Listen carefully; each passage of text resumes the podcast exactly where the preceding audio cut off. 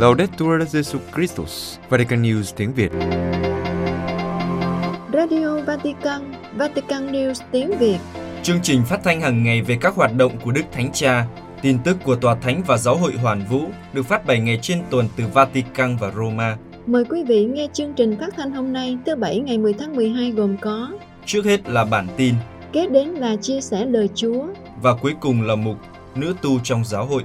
Bây giờ kính mời quý vị cùng Quế Phương và Văn Cương theo dõi tin tức.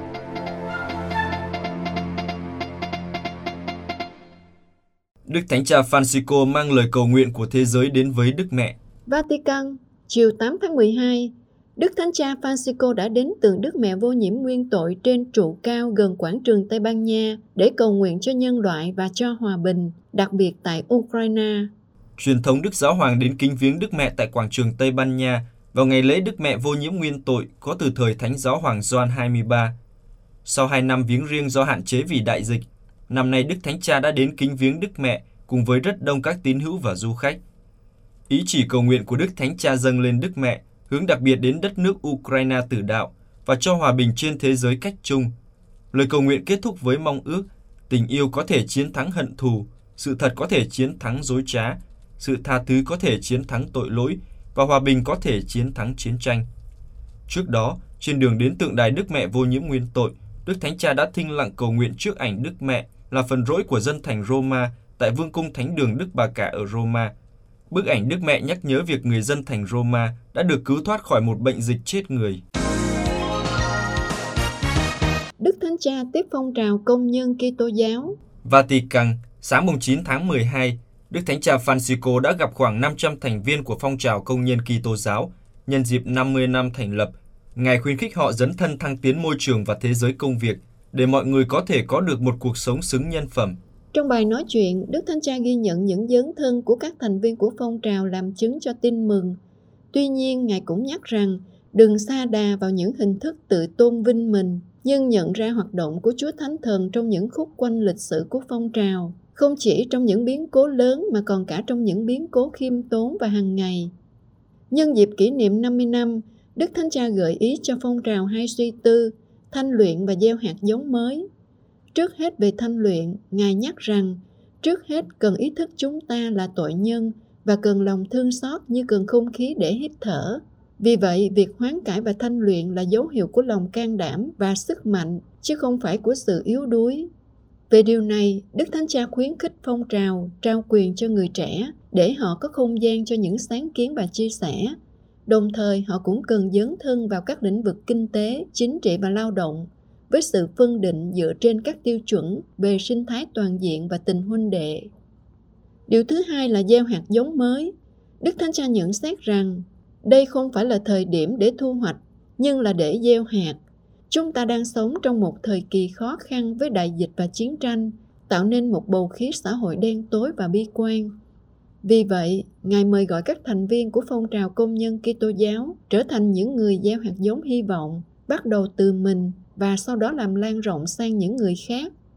Đặc biệt với sứ mạng của phong trào, Đức Thánh Cha khuyến khích các thành viên giúp cải thiện điều kiện làm việc và xóa bỏ sự bất bình đẳng xã hội trong môi trường làm việc mà đôi khi vẫn còn những hình thức nô lệ và bóc lột.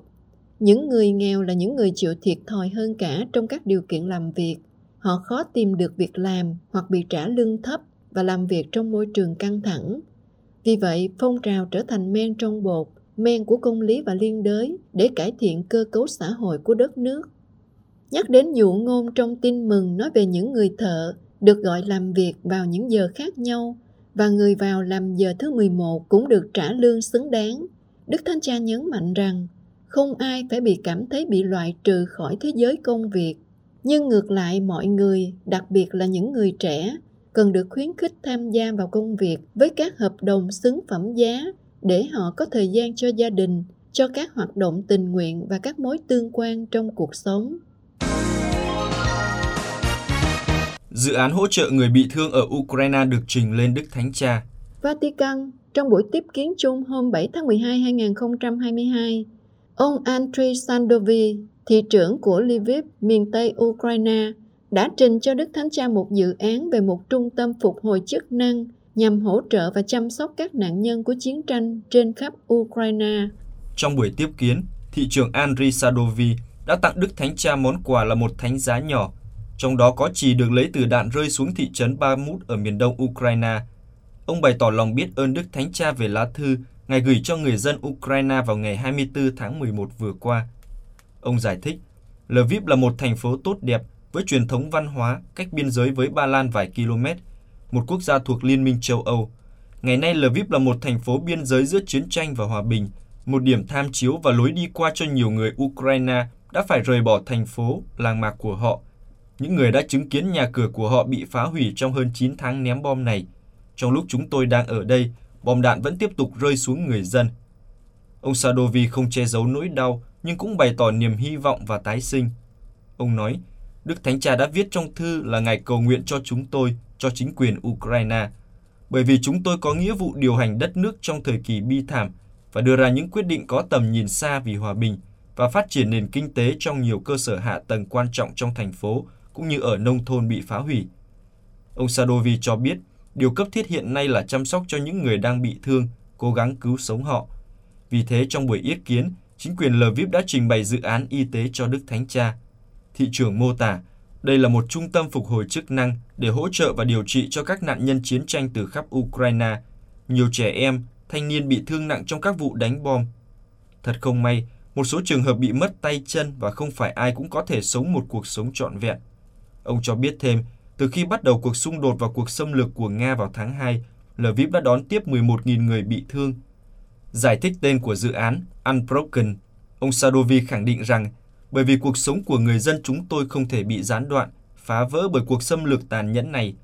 Bởi vì sợi dây hy vọng của người dân Ukraine không thể bị đứt đoạn, ngay cả những người mất người thân, bạn bè, bị thương, mất nhà cửa, mất tất cả. Nhưng lời cầu nguyện của Đức Thánh Cha dành cho người dân chúng tôi cũng không bị gián đoạn. Vâng, Đức Thánh Cha không ngừng kêu gọi hòa bình.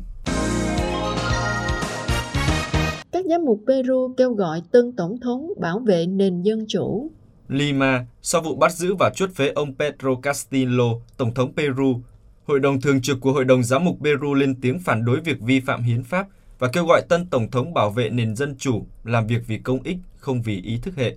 Ngày 7 tháng 12 vừa qua, ông Castillo đã bất ngờ tuyên bố giải tán Quốc hội Peru, thành lập chính phủ khẩn cấp và kêu gọi tổ chức cuộc bầu cử lập pháp mới.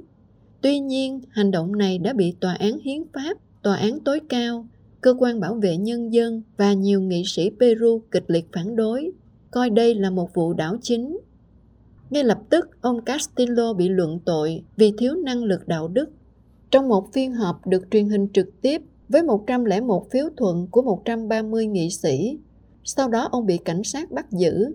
Theo hiến pháp, bà Dina Boluarte, phó tổng thống, trở thành nữ tổng thống đầu tiên trong lịch sử của Peru. Trong một tuyên bố, Ủy ban thường trực của Hội đồng Giám mục Peru đã bày tỏ mối quan ngại. Các giám mục yêu cầu những người cầm quyền đảm nhận đầy đủ các chức năng theo hiến pháp, gìn giữ nền dân chủ, bảo đảm, duy trì và khôi phục trật tự công cộng và hiến pháp. Giáo hội kêu gọi bà Tân Tổng thống và những người cộng tác vượt qua những lợi ích cá nhân và ý thức hệ xa lạ với Peru, làm việc vì công ích của đất nước. Các giám mục Peru cũng kêu gọi quốc gia đoàn kết duy trì sự bình yên và tránh mọi hình thức bạo lực trực tiếp hoặc gián tiếp ảnh hưởng đến các quyền cơ bản của công dân. Các giám mục Congo phản đối bạo lực gia tăng. Kinshasa, trước hành động sát hại ít nhất 131 thường dân của nhóm vũ trang phong trào 23 3 ở miền đông Cộng hòa Dân chủ Congo, ngày 4 tháng 12 vừa qua, các giám mục đã tổ chức một cuộc tuần hành vì hòa bình, phản đối bạo lực Tình trạng bất ổn và bạo lực tiếp tục hoành hành Cộng hòa Dân chủ Congo, nơi đang chờ đợi chuyến tông du của Đức Thánh Cha vào cuối tháng riêng. Một cuộc tấn công vào dân làng ở phía đông tỉnh North Kivu tuần trước được cho là đã khiến ít nhất 131 người dân thiệt mạng. Các giám mục Congo gửi một thư ngỏ mời gọi mọi người tham gia cuộc tuần hành phản đối bạo lực. Đức Hồng Y Fridolin Ampongo, Tổng giám mục của Kinshasa viết, Cuộc tuần hành của chúng ta không mang nghĩa chính trị, nhưng là chỉ cho thế giới thấy rằng chúng ta là một dân tộc đoàn kết vì chính nghĩa quốc gia, đoàn kết vì chủ quyền của đất nước và vì phẩm giá của nhân dân chúng ta.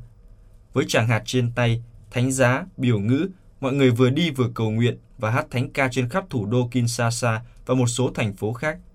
Trong cuộc tuần hành, ngoài việc tố cáo bạo lực do nhóm vũ trang phong trào 23 Setba gây ra, những người biểu tình còn tố cáo sự im lặng của cộng đồng quốc tế mà theo họ là đồng lõa với các lực lượng chiếm đóng xâm phạm chủ quyền và toàn vẹn lãnh thổ quốc gia. Theo những người biểu tình, trong số các quốc gia cướp tài nguyên thiên nhiên ở Congo có Hoa Kỳ, Anh, Pháp và Bỉ. Họ cũng tố cáo cách hành xử của Liên Hiệp Quốc, Liên minh châu Âu, cộng đồng các quốc gia Đông Phi mà theo họ là không rõ ràng. Cộng đồng quốc tế thể hiện thái độ đạo đức giả và sẵn sàng đến mức đồng lõa. Một tuyên bố được những người tham gia biểu tình ở Kinshasa công bố, trong đó chính quyền Congo được yêu cầu thực hiện một loạt biện pháp. Trước tiên, tái cơ cấu các dịch vụ an ninh. Thứ hai, các nhà chức trách Congo được kêu gọi đẩy mạnh quá trình rút khỏi lãnh thổ Congo của Tổ chức Phái bộ gìn giữ hòa bình của Liên Hiệp Quốc, cộng đồng các quốc gia Đông Phi và tổ chức quốc tế của các quốc gia nói tiếng Pháp. Ngày 8 tháng 12, sau cuộc điều tra, Liên Hiệp Quốc xác nhận nhóm vũ trang phong trào 23.3 ở miền đông Cộng hòa Dân chủ Congo đã sát hại ít nhất 131 người và gây ra tội ác nghiêm trọng đối với thường dân. Báo cáo của Liên Hiệp Quốc cho biết thêm, sau các vụ tấn công, lực lượng nổi dậy đã ngăn cản những người sống sót rời khỏi những ngôi làng bị cướp phá và chôn xác nạn nhân. Do những hạn chế về an ninh, các nhà điều tra không thể tiếp cận các ngôi làng. Thay vào đó, họ đã nói chuyện với những người sống sót và nhân chứng ẩn náu tại một căn cứ gìn giữ hòa bình của Liên Hiệp Quốc ở một thị trấn gần đó. Quý vị vừa theo dõi bản tin ngày 10 tháng 12 của Vatican News tiếng Việt.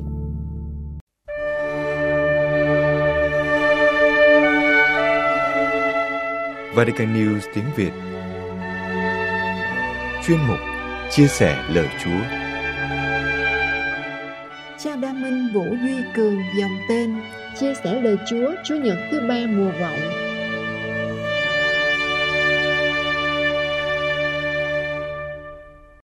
Thầy có thật là đấng phải đến không? Hay là chúng tôi còn phải đợi ai khác là thắc mắc của Gioan Tẩy Giả khi ông nghe biết về những việc Đức Giêsu làm, được Thánh sử Matthew thuật lại trong tin mừng Chúa Nhật thứ ba mùa vọng. Vọng là chờ. Trong bối cảnh của câu chuyện tin mừng, dân Do Thái nói chung và do an Tiền Hô nói riêng đang mong chờ một đấng mà các ngôn sứ tiên báo phải đến. Đấng ấy đến để làm gì? Thưa là để giải phóng dân của Chúa thoát khỏi ách nô lệ. Nếu nhìn trong bối cảnh chính trị xã hội đương thời, thì quả thật dân Israel đang bị đế quốc La Mã thống trị. Họ mong chờ một vị vua, một người lãnh đạo giải phóng họ khỏi những ràng buộc về chính trị, xã hội, nơi thế lực ngoại bang để được tự do và sống yên hàn. Đức Giêsu đến, Ngài không đáp ứng mong chờ được tự do khỏi những ràng buộc bên ngoài của dân chúng nhưng lớn lao hơn ngài đến để mang tin mừng bình an và giải phóng những ai mở lòng ra đón nhận tin mừng ấy khỏi những nỗi sợ đến từ bóng tối của sự dữ và những trói buộc vô hình của tội lỗi để có được sự tự do đích thật và sống hạnh phúc tròn đầy. Lời Chúa hôm nay mời gọi mỗi Kitô hữu chúng ta nhìn sâu hơn vào nội tâm mình, gia đình mình cộng đoàn mình xét như một thân thể để nhận ra thực trạng của nó và tìm xem đâu là nơi mà chúng ta thật sự mong chờ đấng phải đến viếng thăm. Để khỏa lấp nỗi mong chờ của Gioan tiền hô và xác chuẩn với ông chính mình là đấng phải đến. Đức Giêsu không trả lời trực tiếp câu hỏi của Gioan. Ngài có phải hay là không phải đấng phải đến mà ông đang mong chờ mà Đức Giêsu căn dặn các môn đệ của Gioan về thuật lại những dấu ấn Đức Giêsu để lại mà chính họ mắt thấy tai nghe nơi những con người khao khát và mở lòng ra đón nhận Ngài. Dấu ấn ấy là gì? Người mù xem thấy, kẻ què bước đi, người cùi được sạch, kẻ điếc nghe được người chết trỗi dậy kẻ nghèo được nghe tin mừng đã qua bao mùa vọng mùa giáng sinh có dấu ấn nào của đấng phải đến còn lưu lại nơi đời tôi ơn gọi của tôi gia đình tôi giáo xứ tôi, cộng đoàn tu trì của tôi chăng? Tôi có đang nhìn đời mình, ơn gọi mình, anh chị em mình, gia đình và cộng đồng mình đang sống bằng ánh sáng của tin mừng không? Thứ ánh sáng đem lại niềm tin và hy vọng, bao dung và đón nhận, quảng đại và vị tha. Nếu chưa thì tôi cần lắm đấng phải đến, ban cho tôi thứ ánh sáng ấy như Ngài đã từng cho người mù được xem thấy. Hãy khao khát và mong chờ Ngài đến, Ngài sẽ đến. Thứ đến, chúng ta trong tư cách một cộng đoàn và mỗi cá nhân có đang bước từng bước mạnh khỏe và vững chãi trên con đường ơn gọi và sứ mạng Chúa trao không? Có điều gì làm tôi bị tê bại đến độ không thể hay không muốn bước tiếp hành trình đời mình chăng? Có một chi thể nào trong thân thể lớn là gia đình, giáo xứ, dòng tu cần được băng bó và chữa lành không? Nếu tôi đang quỵ ngã bởi sức nặng của thế gian, xác thịt, tăm tối, nếu gia đình, cộng đoàn tôi sống vẫn còn có những thành viên không thể đứng lên cất bước thì chúng ta cần lắm đấng phải đến. Để Ngài chữa lành và vực chúng ta dậy. Như xưa, Ngài đã làm cho kẻ què bước đi. Hãy khao khát và mong chờ Ngài đến. Ngài sẽ đến. Cũng đừng ngần ngại nhìn vào căn nhà nội tâm của chính mình và thực trạng của giáo hội mình. Giả như nơi đó vẫn còn có những vết thương và nhơ uế do vấy bẩn của bụi trần. Hãy can đảm và khiêm tốn mở ra để đấng phải đến làm cho sạch. Như xưa, Ngài đã làm cho người cùi được sạch. Hãy khao khát và mong chờ Ngài đến. Ngài sẽ đến. Rồi chúng ta cũng được mời gọi lắng nghe thật kỹ tiếng lòng mình. Nếu như còn quá nhiều những náo động đến từ những tranh đua hơn thiệt của danh lợi trần gian, cũng như những lời réo gọi ồn ào của lạc thú nhất thời, đến độ đôi tai nội tâm của người ta không còn có thể nghe được những thanh âm sâu thẳm nhất của lòng mình. Tiếng nói của Thiên Chúa, tiếng lòng của tha nhân. Chúng ta cần lắm đấng phải đến để với ân sủng của Ngài, đôi tai nội tâm của chúng ta được phục hồi như xưa, Ngài đã cho kẻ điếc nghe được. Hãy khao khát và mong chờ Ngài đến, Ngài sẽ đến. Thưa quý ông bà anh chị em, chúng ta đã trải qua một nửa thời gian của mùa chờ đợi. Có bao giờ bạn và tôi chân thành tự hỏi lòng mình, tôi có thật sự đang chờ đợi đấng phải đến không? Đấng ấy là ai đối với tôi? Tôi mong chờ đấng ấy đến để làm gì cho tôi, cho gia đình tôi, cho cộng đoàn của tôi hôm nay. Hay cũng như bao người và cũng như bao lần, mùa vọng rồi mùa Giáng sinh cứ đến rồi lại đi. Cùng lắm thì cũng có những chuẩn bị bên ngoài để đón mừng Giáng sinh như một ngày đại lễ của người công giáo. Nếu chỉ dừng lại như một ngày đại lễ, một ngày lễ hội, hoặc khá hơn là hoàn tất bổn phận của người công giáo là tham dự thánh lễ và những cử hành phục vụ cần thiết. Nếu người ta chỉ mong chờ Giáng sinh như một dịp để trang hoàng, để mua sắm, để trao và nhận những món quà vật chất bên ngoài – thì người ta chưa thực sự mong chờ một đấng và hầu chắc cũng không gặp được đấng ấy. Hãy khao khát và mong chờ Ngài đến, Ngài sẽ đến. Vì không còn ai khác có thể cho con người chúng ta sự sống. Không ai khác có thể ôm trọn những tổn thương, đổ vỡ để nhân loại được chữa lành. Hãy can đảm mở tung cánh cửa lòng để đón chờ Ngài. Đừng ngần ngại khi thấy cõi lòng mình còn bừa bộn. Đừng mặc cảm khi thấy gia đình mình còn những ngổn ngang. đừng e dè khi thấy cộng đoàn mình còn nhiều điều gian dở. Hãy khiêm tốn đón nhận cái nghèo nàn nhỏ bé nơi thực tại đời mình.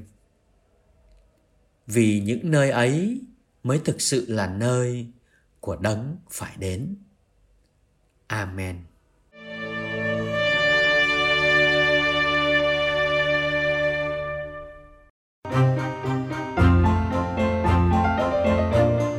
Vatican News tiếng Việt, Chuyên mục Nữ tu trong giáo hội Các nữ đan sĩ tại Ý giúp đỡ lẫn nhau và cần sự hỗ trợ của giáo hội và chính phủ.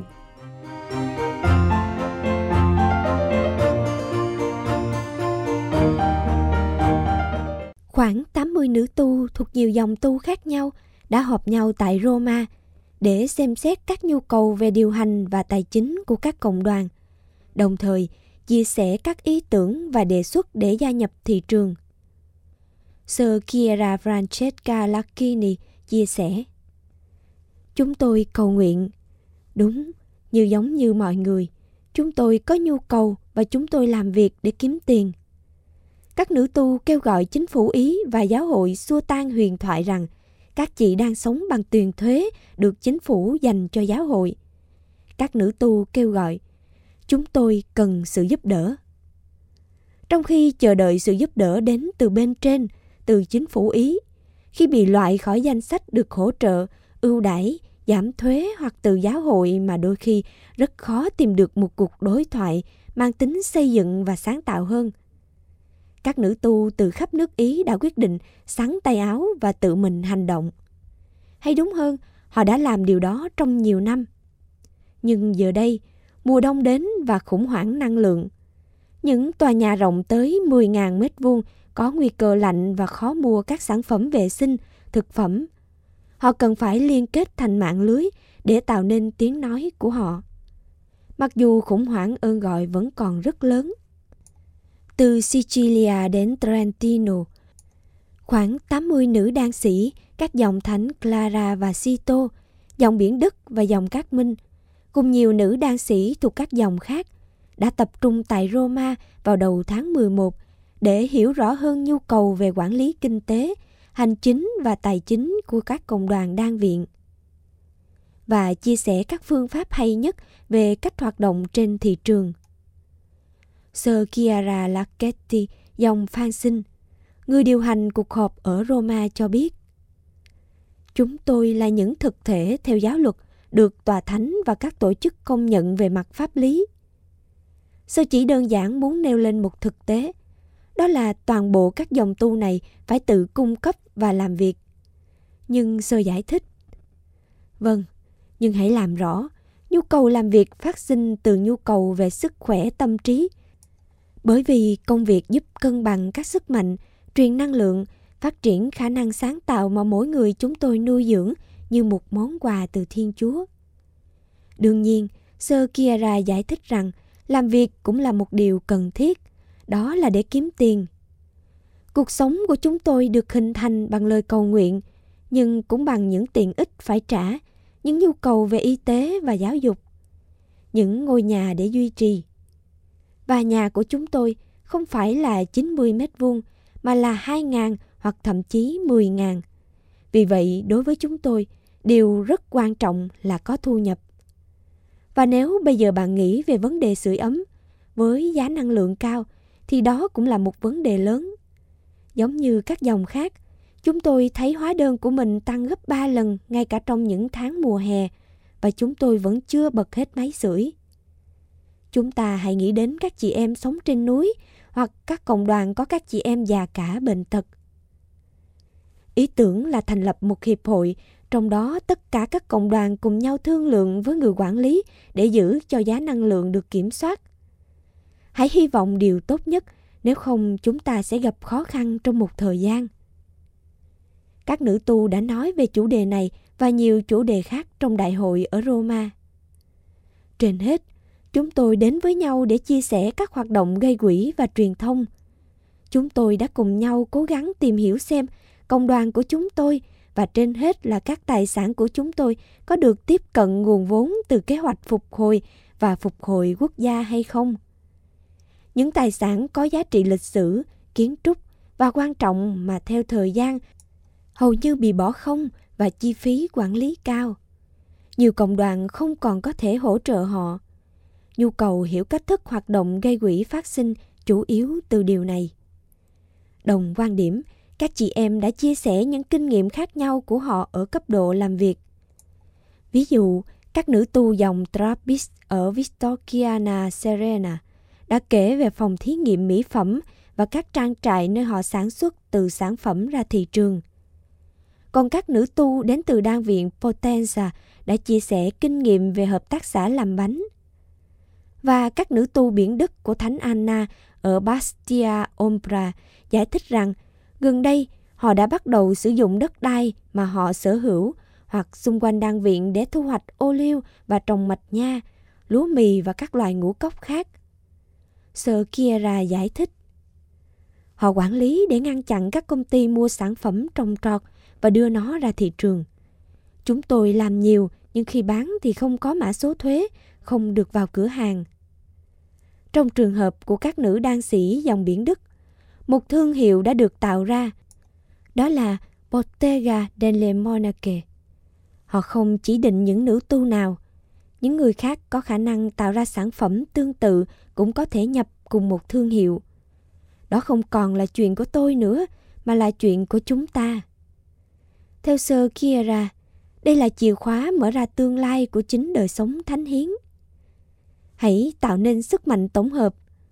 Cho đến vài năm trước, chúng tôi vẫn tiếp tục tự giới thiệu mình giữa các dòng tu. Chúng tôi hiểu rằng chúng tôi có những khác biệt về sức lôi cuốn, nhưng ở mức độ thực tế, chúng tôi gặp phải những vấn đề giống nhau. Vì vậy, điều quan trọng là phải gặp nhau, bởi vì ai đó trước chúng ta có thể đã tìm ra lối thoát để trở thành di sản của người khác. Ngoài thực tế, ít nhất là ở Ý, sự hiện diện về số lượng giảm đi nhanh chóng và do đó khi chúng tôi trở nên ít hơn, việc ở bên nhau là một sự trợ giúp tuyệt vời. Dù mạnh mẽ, đoàn kết, có năng lực, các nữ tu vẫn cần được sự nâng đỡ. Do đó, họ kêu gọi chính phủ. Chúng tôi nhận ra rằng chúng tôi vẫn đứng ngoài bất kỳ chương trình khuyến khích hoặc giúp đỡ nào. Chúng tôi yêu cầu tạo ra các tiêu chuẩn có thể, bao gồm những trải nghiệm giống như của chúng tôi, để mọi thứ không phải lúc nào cũng chỉ là kết quả của sự đóng góp. Các nữ tu yêu cầu giáo hội đối thoại mang tính xây dựng. Nhiều người sống trong huyền thoại, nhưng các sơ không nhận được số tiền 8 phần ngàn sao? Đây là số tiền trích từ thuế chính phủ dành cho giáo hội. Không, chúng tôi không nhận được sự hỗ trợ trực tiếp. Tất nhiên, không thiếu sự giúp đỡ từ hội đồng giám mục hoặc sự quan tâm của từng giám mục. Nhưng phải nói rằng, đôi khi có sự nhạy cảm nhiều hơn, đôi khi ít hơn.